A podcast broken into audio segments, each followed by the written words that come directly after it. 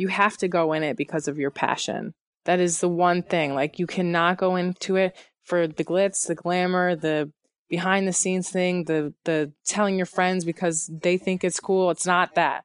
Like you're not going to find happiness if you go into a job because of that. It's crazy cuz you know, you just have to keep keep at it, keep at it. My mom said the whole time she's like, "What are you doing, you know?" she felt like I was just working towards a non-goal, but it ended up becoming something big and as long as you work hard for it, you can definitely achieve it.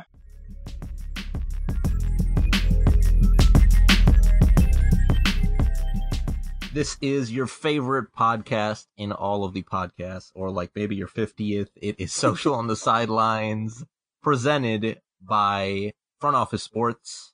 This episode brought to you by our friends over at Team Infographics. As per usual, they make some fire graphics. They made the one of Amara and I and probably your favorite team's graphics too. Am I right, Amara?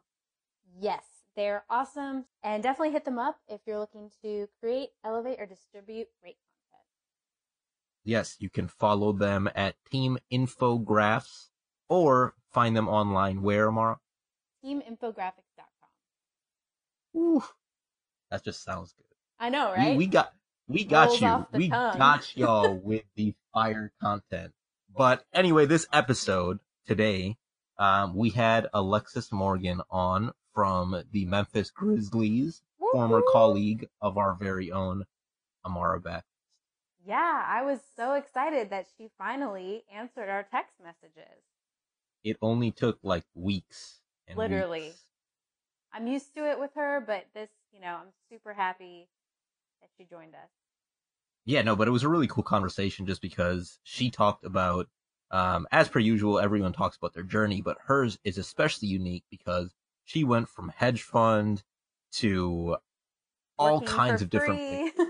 yeah, working for free to find her way all the way to Memphis, but still working with Slam Magazine. It, it's just a wild journey. She had some really great advice, um, some really great insight in terms of staying true to, you know, um, chasing her dreams and also just being real that you know sometimes it's okay to not necessarily know what's all going to happen. Yeah, and she too has built her brand, you know, on specifically NBA Twitter, but she's really used social media to her advantage and has done a really really good job um, building a name for herself. Yeah, she put out a fire tweet the other day. She has a lot of she has a lot of fire tweets, but uh, I would highly recommend following Alexis yes. if you already don't. Her you are an Twitter NBA fan is at Alexis K Morgan. Give her a Hey follow. Alexis Alexis, y'all you better pay us for this I one. this right? is look at all the followers you're about to get. It's true. uh no, but this week, obviously a very exciting week. At the time that we're recording this, the NBA draft is tomorrow night, which means tonight Amara and I are preparing to stay up all night tomorrow and Friday. It's going to be a crazy end to the week. Um, the NBA draft is always filled with tons of excitement, but I feel like, especially now for this one, just because this off season is already off to a wild start with the rumors and this and that. Right. Um, people are very hyped about it. And that being said, from a team perspective, we have to be, um, flexible and willing to adapt to any and every situation. So there's a lot of things that go on behind the scenes when it comes to these types of events such as draft, free agency, etc. that a lot of people don't necessarily know about. One of which being, and Amara, feel free to, you know, share what's going on over in Portland right now. But on the Wolves end, like we are essentially planning for every type of scenario. So we have backup plans, we have backup backup plans, and uh, essentially planning for any pick number, any drafty. Uh, you know, there's always a potential for trades, so it's it's a wild time planning around the office. Yeah, we we are preparing the same way. Um, got a couple people on hand back at um, the offices, and a couple of us are going to be at the practice practice facility. Um, so yeah, I mean, it's this is actually my first experience with a first round draft pick. So last year, Memphis had two second rounds. So it was kind of chill, and it was a lot of waiting around. So I'm looking forward to uh, seeing what happens tomorrow. I'm I'm really excited about it. Um, both Amara and I's teams picks are relatively close, 20 and 24. So, um, it should be fun. Yeah, I, I'm more excited to see, you know, the top, like what what's going to happen. You know, you don't know. It's, I feel like chaos is about to ensue. Tomorrow's about to be crazy. I know. If we uh, we might we might even have to hop back on if something crazy happens and and retalk on the weekend. But we'll see. We'll see. Yeah. Um, that being said, in addition, on on my end, what's going on in terms of my team, we actually have WNBA All Star voting underway. It's taking place in Minneapolis this year, so that's also launching around the same week as NBA Draft. So as you might imagine, there is a ton of stuff to do between our staff on the digital content team, uh, between covering Lynx games, preparing for WNBA All Star, putting together content plans for All Star coverage duties, um, while still going about the day to day and planning long term. So essentially, uh, kind of in a nutshell, working in sports in general, there's always tons of stuff coming up. And I tweeted about it, but like when marketers hit me up and say, tell me how your off season is going, whether we had a WNBA team or not, like even when I was in Sacramento, I'm like, bro, ma'am, please, we do not have an off season. Yeah. This is not a thing. Like from a social perspective, you might be like, oh, well, you know, you had months to prepare for summer league and draft. And th- there are so many other things that go into the day to day social and content planning for the following season that start Yeah. the week that the season ends. And then you're still recapping the past. se- It's, let me not get started because your boy's Yeah. about to go off. No, and and roster changes. How can you plan for these things if you don't know? You know, free agency is gonna hit, and yeah. Are you telling me you don't run the team? Are you I telling me you're not the GM of the team? I actually am. Don't tell anybody. That'd be pretty lit. Um, sometimes I'm gonna at your get- boss. I'm gonna at your boss. when we get tweets like, "Oh, trade so and so," or "Oh, blah blah blah," it's like, "Oh, for sure, yeah, I'll just do that right now." Okay, thanks for that. That's, that's my favorite. Uh, in other news, Instagram TV launched today, which uh, it's a cool feature. I watched a few of them today. The Timberwolves and Lynx themselves haven't hopped in quite yet, but we will obviously uh, look to enter when an opportunity arises that we feel comfortable with. That being said, I know Amara and team uh, hit it off today on on launch day. Yeah, it's really cool. IGTV, um, it's vertical video, and it's actually I, I really think it's it's interesting. It's um, geared toward like more long form video, uh, which will be interesting to see how it's received. We did um, two two things. We did like a mini camp with some of our uh, players that were working out um, with our draft people free draft workouts, and then we did a season recap, and then just converted it to vertical. Um, but I saw something really cool. I think it was actually it was the Vikings. Shout out Minnesota. Um, it was really cool. They did like a kind of a split screen um, interview with, oh my gosh, what is his name? My brain. Somebody. No, it's the quarterback. What's his name? Oh, hey, not Case. I almost said Case Keenum. Kirk Cousins. Yes. No. Mm, I'm gonna edit that was- part out. It was definitely what? they. They It did. was Kirk Cousins. No, no, no. It was It Kirk was. Cousins. It was It was. Kirk. No. Fam, let No, me no, pull no. up my No, phone no, no, right no, no, now. No, it wasn't. While it wasn't. I'm it on, wasn't. It wasn't. I'm wasn't. telling you. Hold I on. oh. Let me look. Let me hold look. up. No, it wasn't Kirk Cousins. I don't think. Stop it. All right. Hold- If you're up, wrong, hold I'm up. Oh, hold I can't up. see it. No, I'm stressed out. I'm telling you, it's Kirk Cousins. You know, but I think I'm wrong. I well, I also think you're wrong. That's rude. No, it was Kirk Cousins. Boom. I don't. Your what? girl's right. What? I said Kirk Cousins. I know, but Oh, I remembered it was the quarterback. I am a football aficionado. Have it on the record. I am going to delete you from my entire life. Or But anyway, the Minnesota Vikings really utilized this platform well. Um, I think it was like it was exclusive content, and I really thought they did a good job. So it'll be interesting to see how it's received. And there's pretty cool like post analytics. You can see like uh, how when people are dropping off, and it's pretty cool. I like it.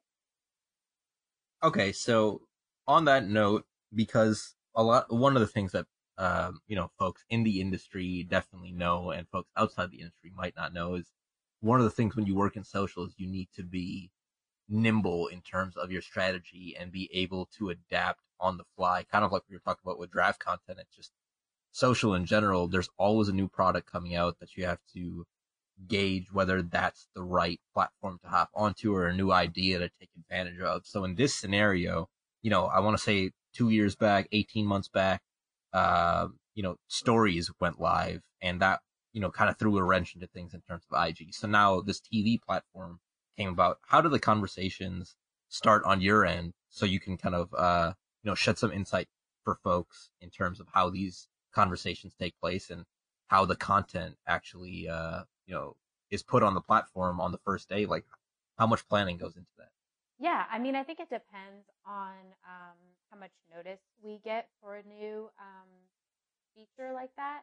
I think that you know it's tough in the off season um, to do things player related because you know X Y Z is not here or whatever.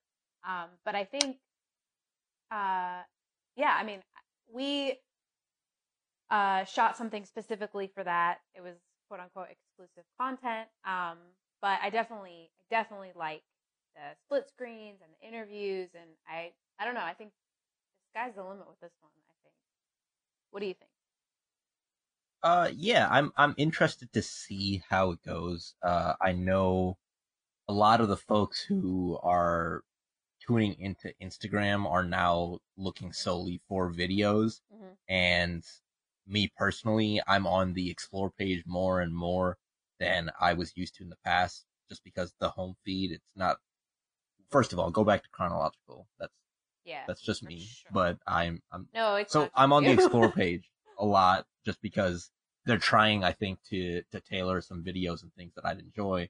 That being said, Facebook has obviously turned into where people are going for video and Instagram, I think, is trying to follow suit so that more and more time is being spent on the platform. And that's kind of your go-to hub between stories that are being utilized more in imagery and, uh, you know, visual storytelling. So I, I, it's too early for me to say. Me personally, when IG stories, if I'm being frank, first came out, I was like, I'm not a huge fan. But now, really, yeah, when it first when it first came out, I was like, I was a big Snapchat guy, so I was like, this is you're just mm-hmm. you just copied it, and now from a professional standpoint, obviously, I don't know anybody that prefers Snapchat over Instagram stories. Right.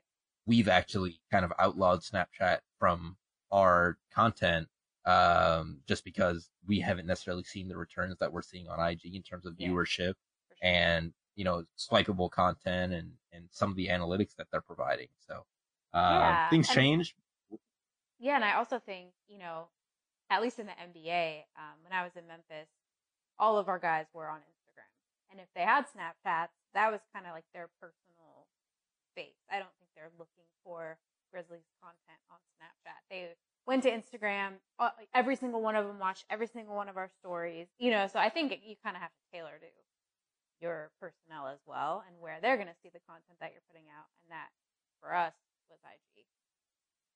Right, for sure. So I, I think as per usual, sports teams are going to find a way to utilize the platform in a, amazing ways. I'm really excited to see how some of the NFL teams are doing it with like training t- camp coming up. And yeah. of course they have, um, some really great video staffs. Uh, shout out to the Miami Dolphins who I think do great video work, mm-hmm. um, across the board. Um, but yeah, I, am looking forward to, to how things shift. I, I saw some of the videos today between the Blazers, the Kings, uh, you know, the Vikings, and then Gary Vee, who I'm a big fan of, uh, was testing out new things. But yeah. right now, it's essentially the equivalent of YouTube vertically on your phone. Um, so yeah, it'll be. We'll see how it differentiates, I guess. Yeah. And on a side note, um, you and I will be at the Twitter Sports Summit situation. Yes. And we I'm are going to super be excited about it. Yeah, no, I'm I'm super hyped. I've been to Twitter headquarters once before, but I've never partaken in any of their summits uh, or any of their like uh, speaking events. Um, so I'm really excited to learn about some of the changes that they're making to the platform and some of the insights that they're sharing. Essentially, this summit is ex- exclusive to social media members of professional sports leagues in America. So, uh, a lot of college teams are going to be there, a lot of MLB teams, NHL, NFL, NBA, um, esports even, and your, your boy and your Amara. Your girl, come on.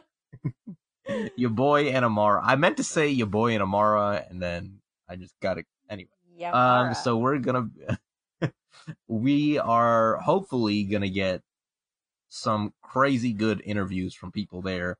Look out. Um, we're gonna make it very diverse. We're gonna diversify our portfolio on social the sidelines and head into hopefully MLB. Uh, hopefully get somebody from the NHL, the NFL, esports, and maybe even college. We're being real ambitious here. We're trying to do this all in one in night. like one if we day. can do if we can do this, it's gonna be lit.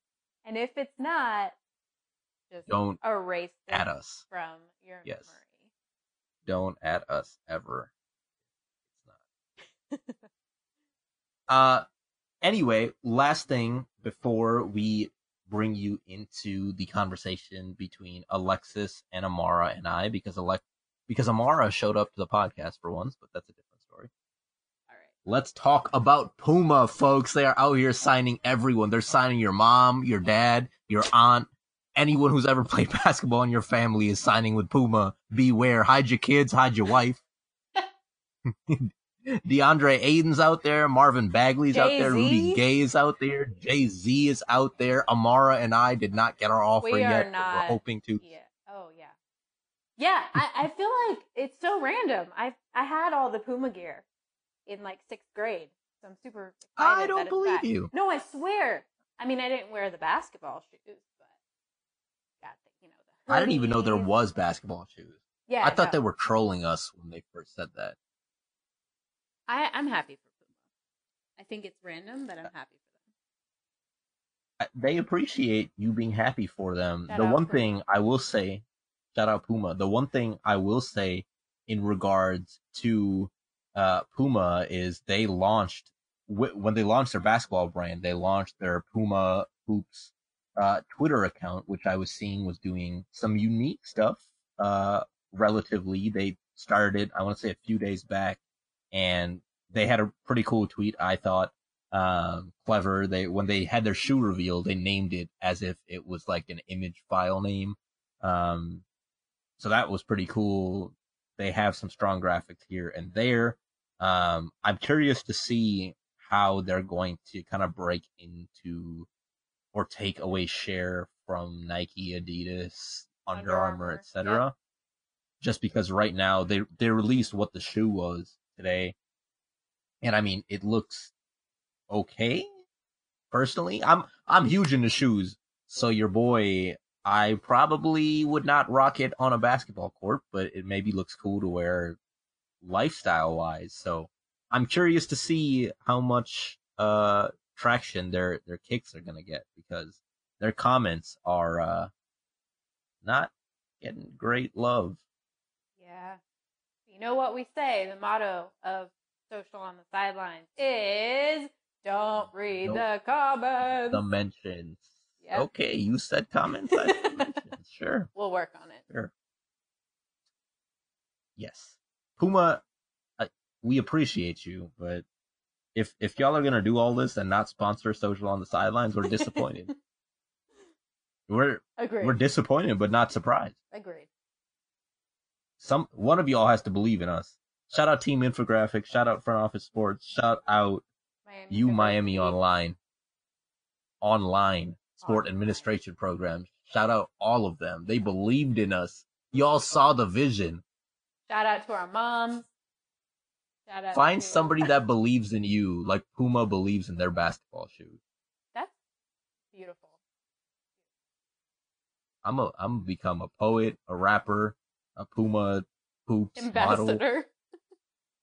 ambassador. Give me that influencer money. I got y'all. Let me hit my 800 or 900 IG followers with this fire with my deformed feet. I got y'all. This took a turn for the worse. Just like my feet.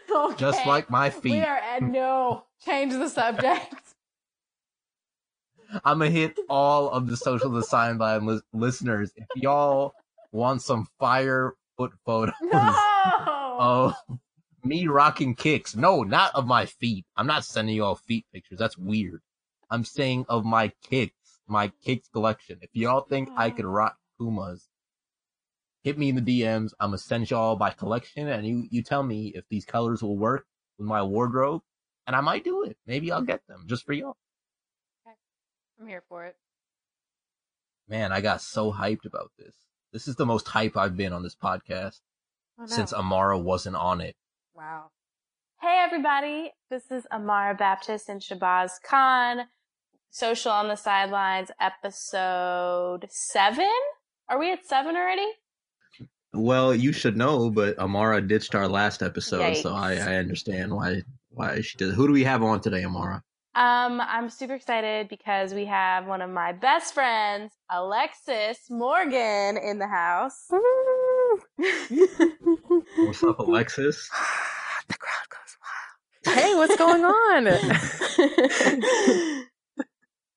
um, How are you guys today? Thank you for joining our podcast. This is super exciting. Oh, no problem. I'm I'm excited because the only podcast I've ever been on is Chris Vernon's, and he takes control over the whole thing. And so it's nice to have a podcast where I actually can speak and I don't get run over.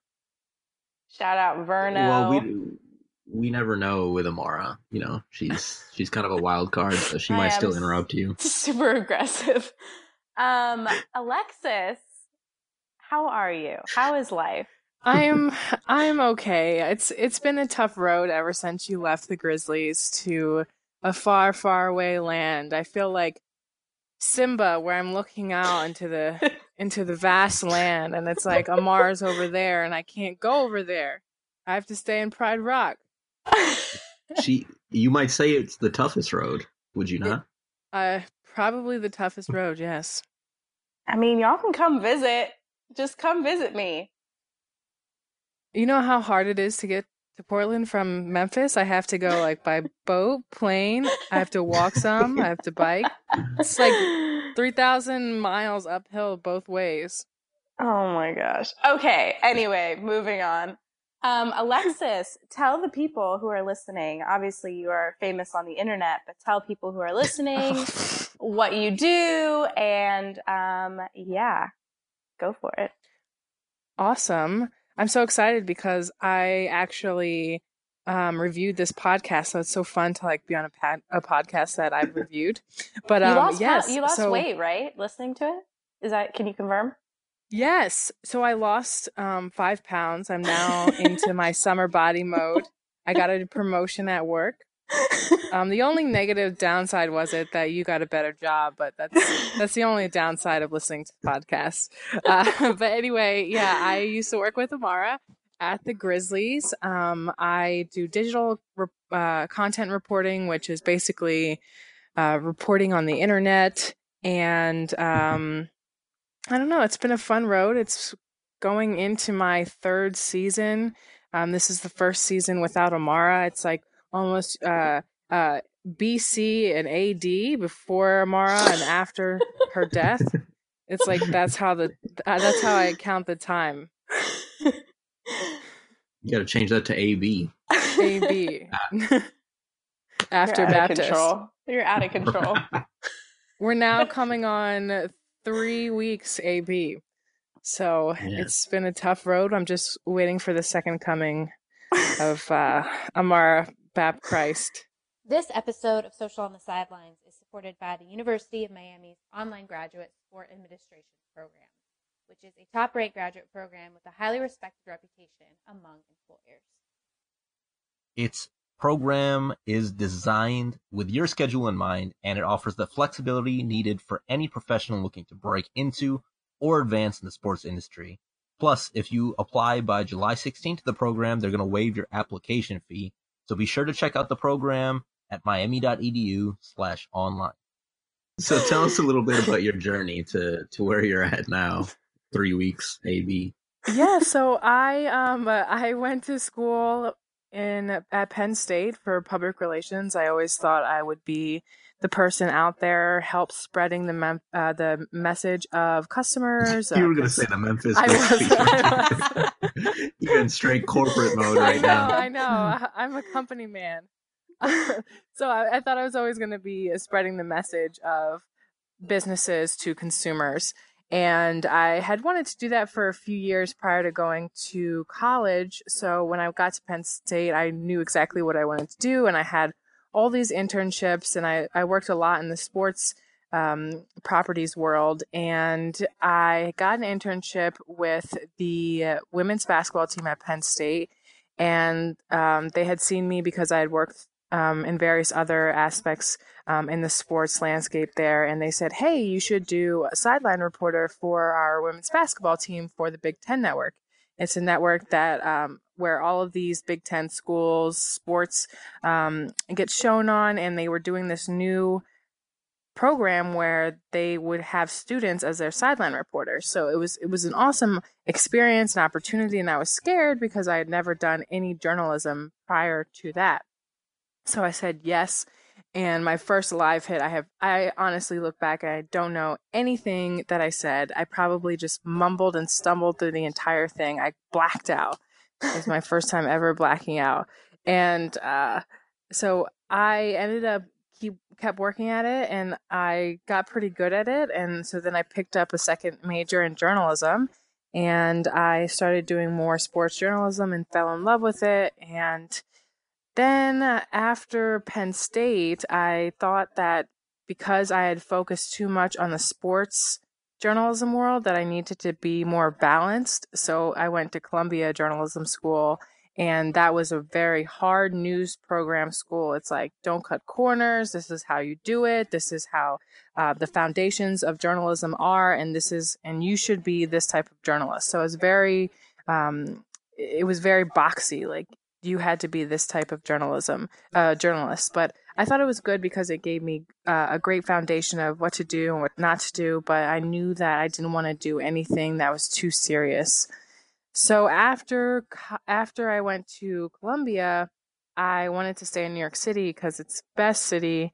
It, it it was amazing, but it was the number one media market in the country, and I probably wouldn't find a journalism job right out of school. So I started as a receptionist at a hedge fund to basically just you know meet ends and pay for my living in New York City, which is highly expensive so I worked my way up in the hedge fund world and I started doing uh, more investor relations communications.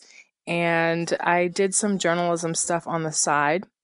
And then I moved to LA and I did investor relations for a real estate investing company. And I worked with Slam out there in LA as well.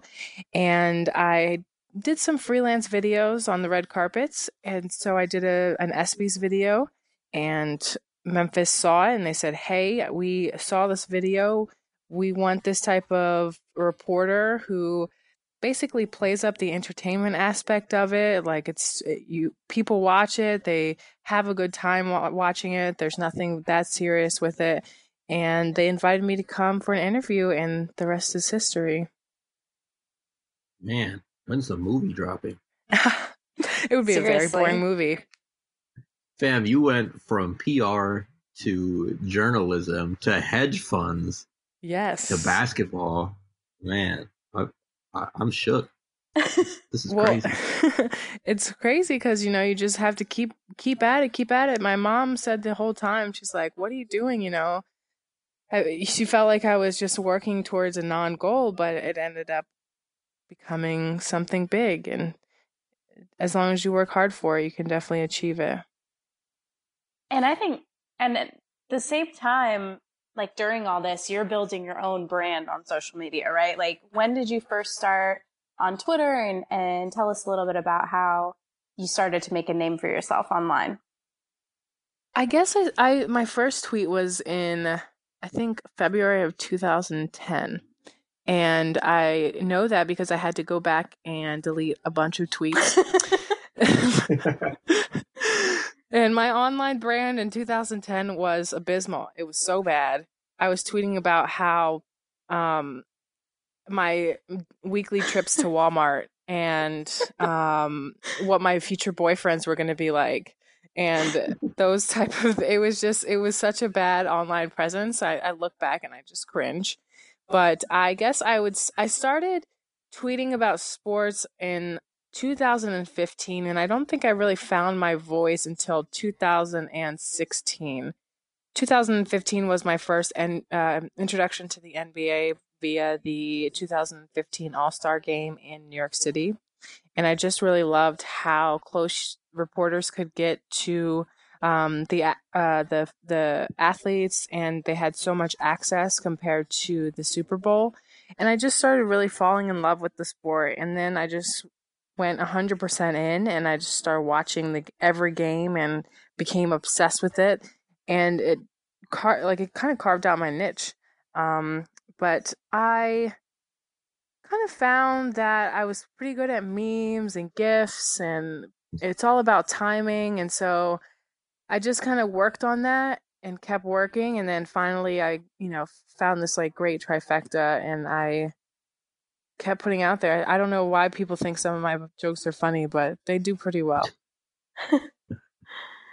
did you anticipate you know when you first started from the hedge fund to everything else like was this kind of the end goal or did it just kind of transform it was not the end goal. I don't think I had an end goal. All I wanted to do was be happy in life and working in New York City, it kind of Uh, when I was working in college, I was working towards like a goal and I was I was hardworking, but then I started working in New York and it was it just kind of dimmed my shine a bit because the hours were so long and I kind of got burnt out. So all I wanted to do was be happy in life and live by a beach, and that's why I moved to LA. So um, I think I think that's it, it's funny because I ended up here, um, but I've never been happier.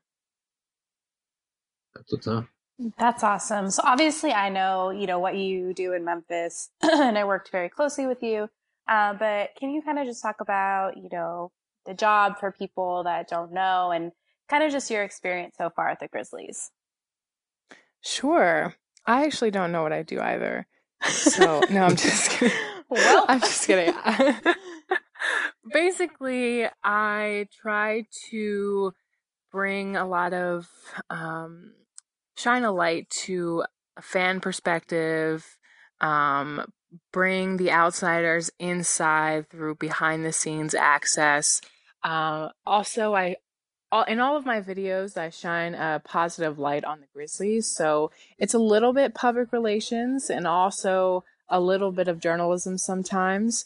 But I interview halftime performances, um, uh, obviously the coaches and the players. I'll do one on ones with them, especially after something big like if Mike Conley, you know, going to uh, Wyoming for Kanye's party, I would do an interview with him or um, a big game about like after Marc did that uh, crazy uh, shimmy that he did. The what, what was it, Amara?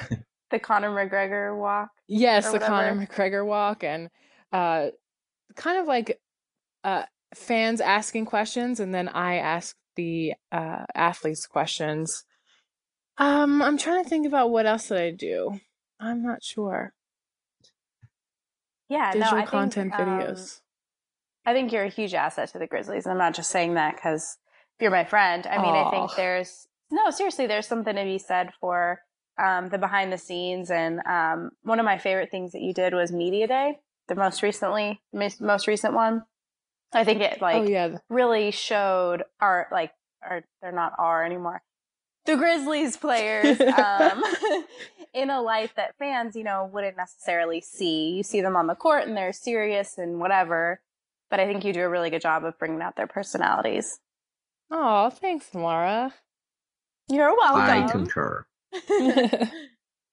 um, so follow up here. Obviously, you've been through quite the journey, but what are a couple instances that stick out to you in terms of whether it was an experience that you had with a team player, just a moment that you had to cover? Like, what are the few biggest moments, or even if it's hedge fund related and that was a really cool experience? Like, let us know. I think that sometimes in this job you can get caught up in the hustle and bustle that you start to think everything is normal and it's not the case. So many people would love to have this job. So many people don't understand what it's like to travel with an NBA team, to be on the ground in the uh, in the other side, like the uh, business operations side of an NBA team. And so, one of the biggest moments to me where I was in line for TSA going somewhere with the team, and uh, somebody, uh, the TSA agent, opened my bag, and I had my camera in my bag, and my camera was provided by the NBA team. And she's like, wow, you know, I love photography. I would do anything to be a photographer. And it's like, that's so crazy because I get to do this as a career. I, I pay my bills by this. I, I get to do what my passion is. And it just kind of brings you back and it makes you appreciate that um, this is a blessing and you should appreciate every single day of this because people dream of doing this job. Yeah, for sure. That is great advice. I thought you were gonna say the that you played horse with Vince Carter because that is like Oh, the well- coolest thing ever. Yes, that is another cool thing that I did. And Vince is awesome. Like you you think of these big names and for some reason they're larger than life and then you meet them and it's just incredible because they're just such down to earth people and that's exactly what Vince is. Um I still talk to him occasionally. He was in Cleveland. I didn't get to meet up with him, but it it's just weird like I've I have this image of Vince Carter in my head of being that that that dunk contest winner, Toronto Raptors, Brooklyn Nets, like this big name. And then I see this Vince Carter over here that's like just this regular guy who is just walking around town and someone that I could actually speak to who would know my name. It's weird to put the two together. Yeah, I love he- Vince. He's the best. Yes, can confirm. I didn't. I thought you guys were like hyping it up, but then he came to Sac, and it was incredible. Like he still has hundreds or thousands of fans like that follow him outside the hotels here and there, and he's still super cool about it. He'll still say what's up to every person on staff. Like he's just a good dude. But- awesome guy. building off that building off that um obviously with all the different duties that you've had whether it be at the grizzlies or slam or in the past with all the changes that went on what do you think uh, kept you most motivated and, and what are tools that you use to kind of navigate you through an exhausting journey to get where you want to where you want it to be a lot of the fans motivate me because I kind of feel like my job and my duty is to bring them the best content and interacting with the fans online is just an awesome experience because they a lot of them dictate what direction I'm going towards in a video. Um, a lot of times I'll ask people um, for questions for the athletes. What do they want me to ask them? and um, it's just awesome to see that the fans love our content, especially since we kind of try to do something new with Grind City Media. And so I think the fans are what drive me to create better content every day. Yeah, the fans in Memphis are something special for sure. Yeah, they're much better than Sac or Minnesota, but let's not. uh, No, I'm Not just the kidding. I'm just Blazers though. Hey, just kidding. I how you gonna leave the blazers out how you gonna roast me but just leave your friend who ditched you Oh man. Okay, Alexis. Um, kind of. So you said you started really getting into NBA Twitter in 2015. Um, Mhm.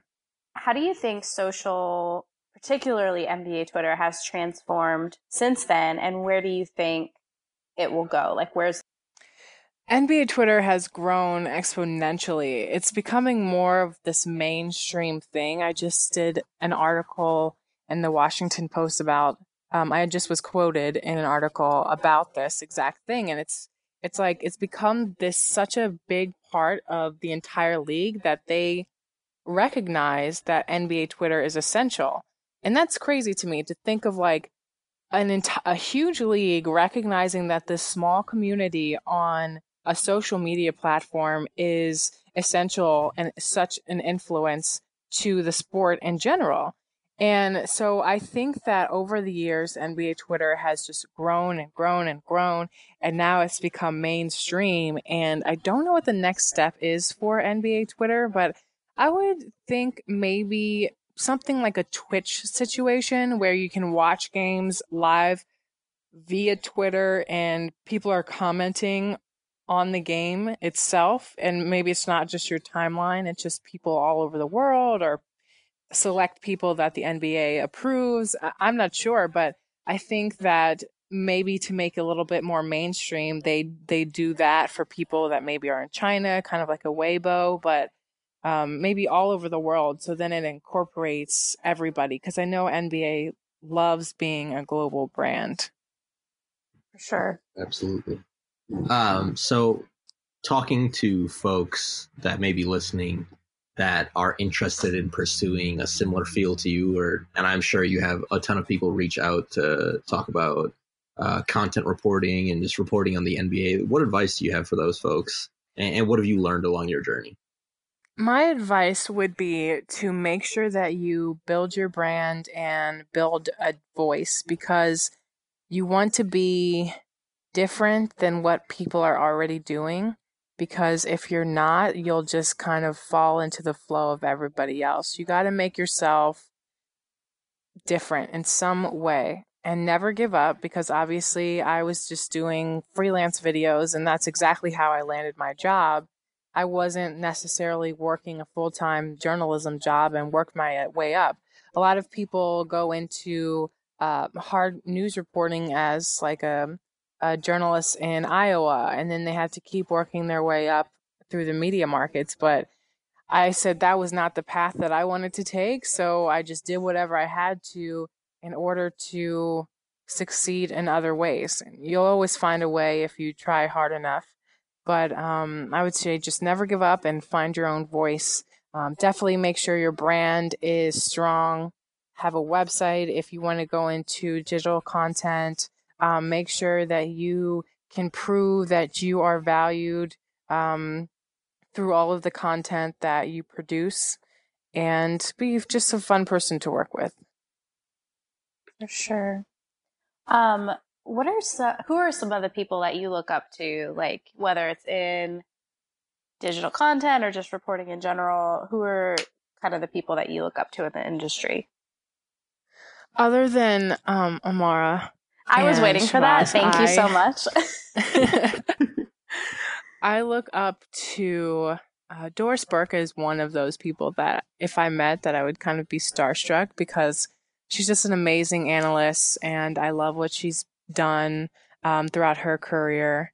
Um, another one I say is Ali LaForce. She got in super young. She was on NBA TV when she was 25 years old. And from knowing the ins and outs of this business, it takes a long time for people to get on national television. And so for her to do that so quickly, it just speaks to how hard she worked and how good she is on camera. So look up to her. Um, let's see for content specifically on twitter i would say rob perez World Wide Wob. He's um he is the i guess the first one that really made it just through pushing out original content on the internet. Like he just takes videos on his phone of a television screen and he has like a hundred thousand followers. It's just crazy because um to grow just by doing that is he I don't know, he's crazy. He has like six screens every game. So he is somebody I look up to from an NBA Twitter perspective. That's uh, Rob also shoots it off an iPhone 4S or 5S. Cassidy was telling us so. Oh my god! I think it's appalled. like an iPhone 5 or something insane. That's either way crazy. this this dude, yes, uh, half. Uh, we were saying it to Cassidy too, but like half of the stuff that I do, at least from a team perspective, in terms of drawing inspiration, are from this dude's captions because he stays with the fire captions and know how quickly, quickly. Yeah. That's the right. thing. That's what I'm saying. That's what I'm and saying. to to like get the vid, it's his videos are always the first one out. They always have fire captions, and it's like it's he just makes it so quickly that no one can ever keep up. And he does uh, car chases, which I think are amazing. Live. Live car chases. Like, how do you have time? It's it's And I didn't even know that was a thing. Did he make that a thing? Yeah, Like, for everybody sure. wa- Yeah, I'm, I'm pretty. Yes. And now people are. It's like a cult following. I never thought Yeah, that pretty- live police chases would be an area of the internet that people would be involved and encapsulated by. Like that's crazy. yeah. Amar is gonna do like pineapple pizza reviews Actually, that's Listen, not a that bad she's idea. disgusted by. Listen, I tried it. I tried it. Did you see the video? I have evidence that I, I ate pineapple on pizza and it was not good. I'm sorry. Just wasn't good. Well, Alexis, I guess what that's your in line with the rest of your tweets. Yeah, I. d- Ooh, got him. Alexis, you don't like it either. Yeah, I'm not a big fan. It's. I don't know the last time I had pineapple pizza. To be honest, I think it's. I I'm not a big fan. I think I would eat like barbecue chicken pineapple pizza, maybe. Now I, I'm like pineapples Alright. in my smoothies. I don't need it on my pizza. Yeah, I agree. I, I, I would agree with this. All right, back on the topic of not pineapple pizzas. um, Give the people what So- they want. not pineapple pizza or Amara's tweets. Um, Oh. Damn. I'm real salty that she ditched me on the last podcast. Can you, can you, Alexis, would you like to join in place with Mara in all future episodes? Oh, Um, Oh snap! Do I get a, do I get her her salary? oh, only in pineapple pizza. We get paid in pizza only. Oh man. Okay, so Uh. I'm gonna have to super pass on that. It's summer. it's summer coming up. okay, goodbye. I I'm getting will- married next month. You telling me? Salads only.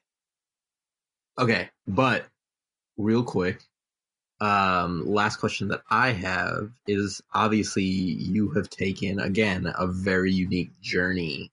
I think a lot of people would be interested in um, what advice you have for people that are in an industry they aren't necessarily thinking is their end goal, Mhm. um, but it's a very difficult path to get to sports. So, just giving advice to folks that are um, trying to get in, but not necessarily in it yet.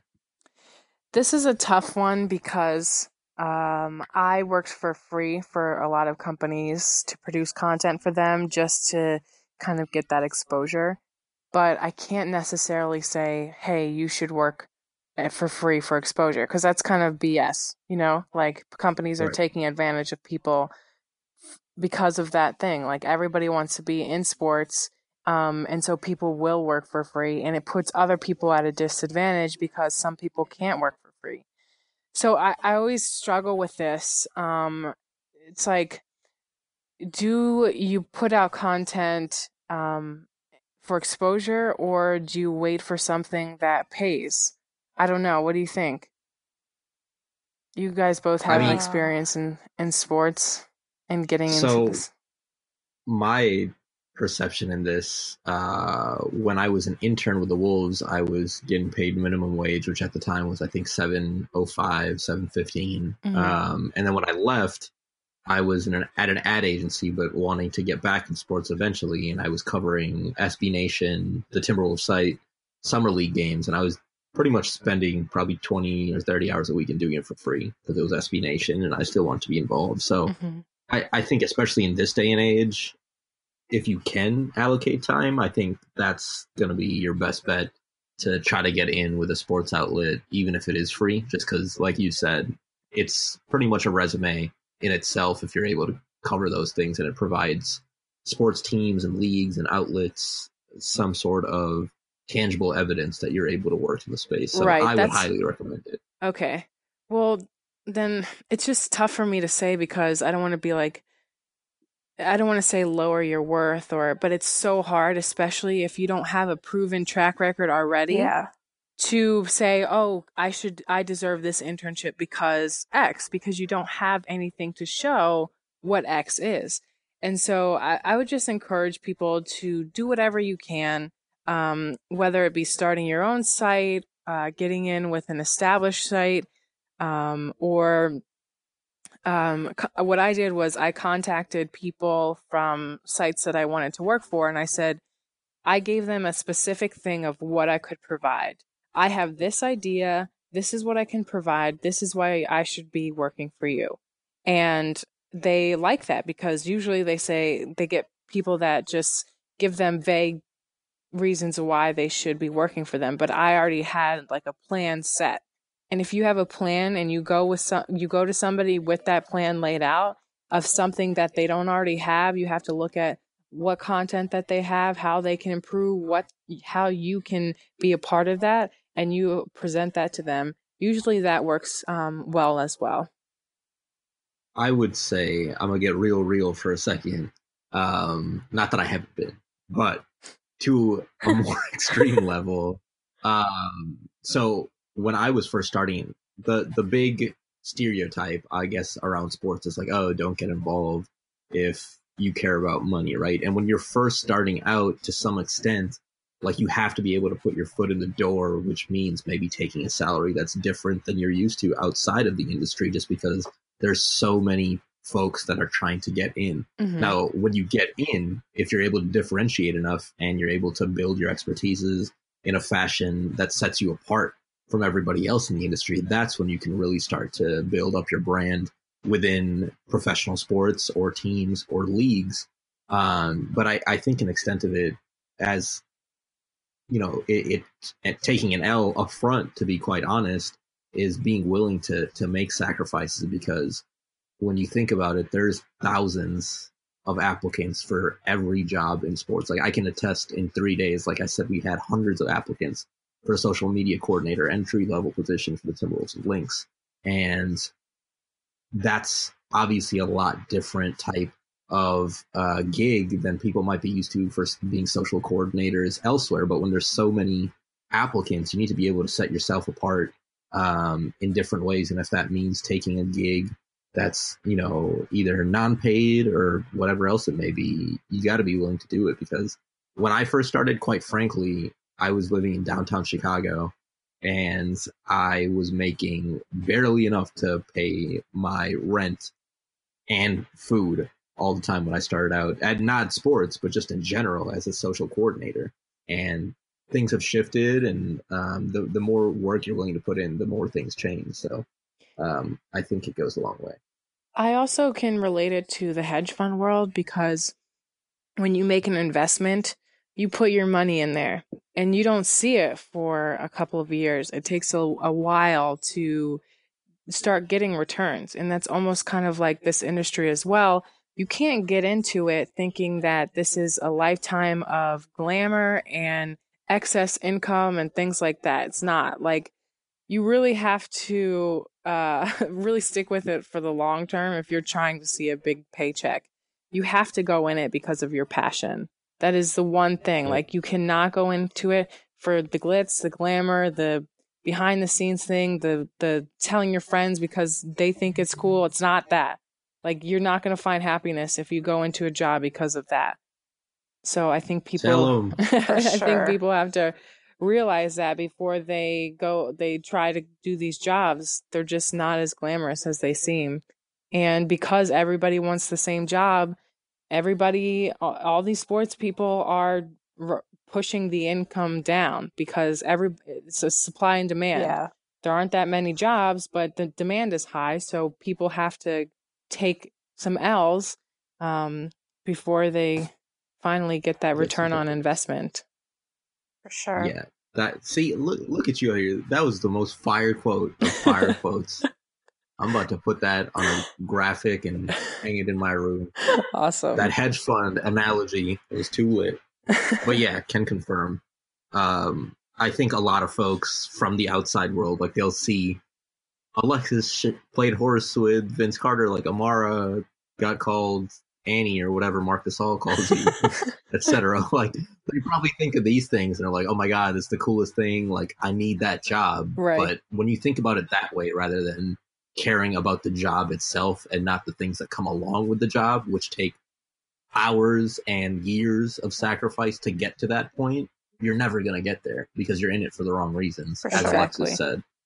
And one more piece of advice or personal experience. Like I started out as an electrical engineer. Everyone in my family is in like IT or science, the most stereotypical like Middle Eastern Pakistani thing of all time. but and you know the the stigma behind it was like everyone's like you get involved for the money, but the thing for me was like I'm not passionate about engineering, and sure I'm gonna make a whole lot less, not be able to pay for my rent and, and food barely my first time when I'm getting into social, but I'm so passionate about it and I want to become the best at it that I can be at a level that exceeds what I would have made elsewhere. Because when you have no motivation to be the best at something or to grow, you're going to become stagnated and, Yep. and complacent with where you're at. Whereas if your goal is to become the best or among the best or really good at something, you, you it displays in your work. It shows off in your work, and and companies and organizations and teams realize that and are giving you opportunities that you wouldn't have had otherwise. Agreed. Preach. Preach. Thanks for listening to today's episode brought to you by Team Infographics. Don't forget to check them out if you're creating or managing content on social media. There will be an asset to any digital team out there. They are absolutely an asset. They create fire graphics. They cater to any digital content needs, and you can find them online at teaminfographics.com or on the Twitterverse at Team Infographs. Whoop, whoop. It's lit. See you later, y'all.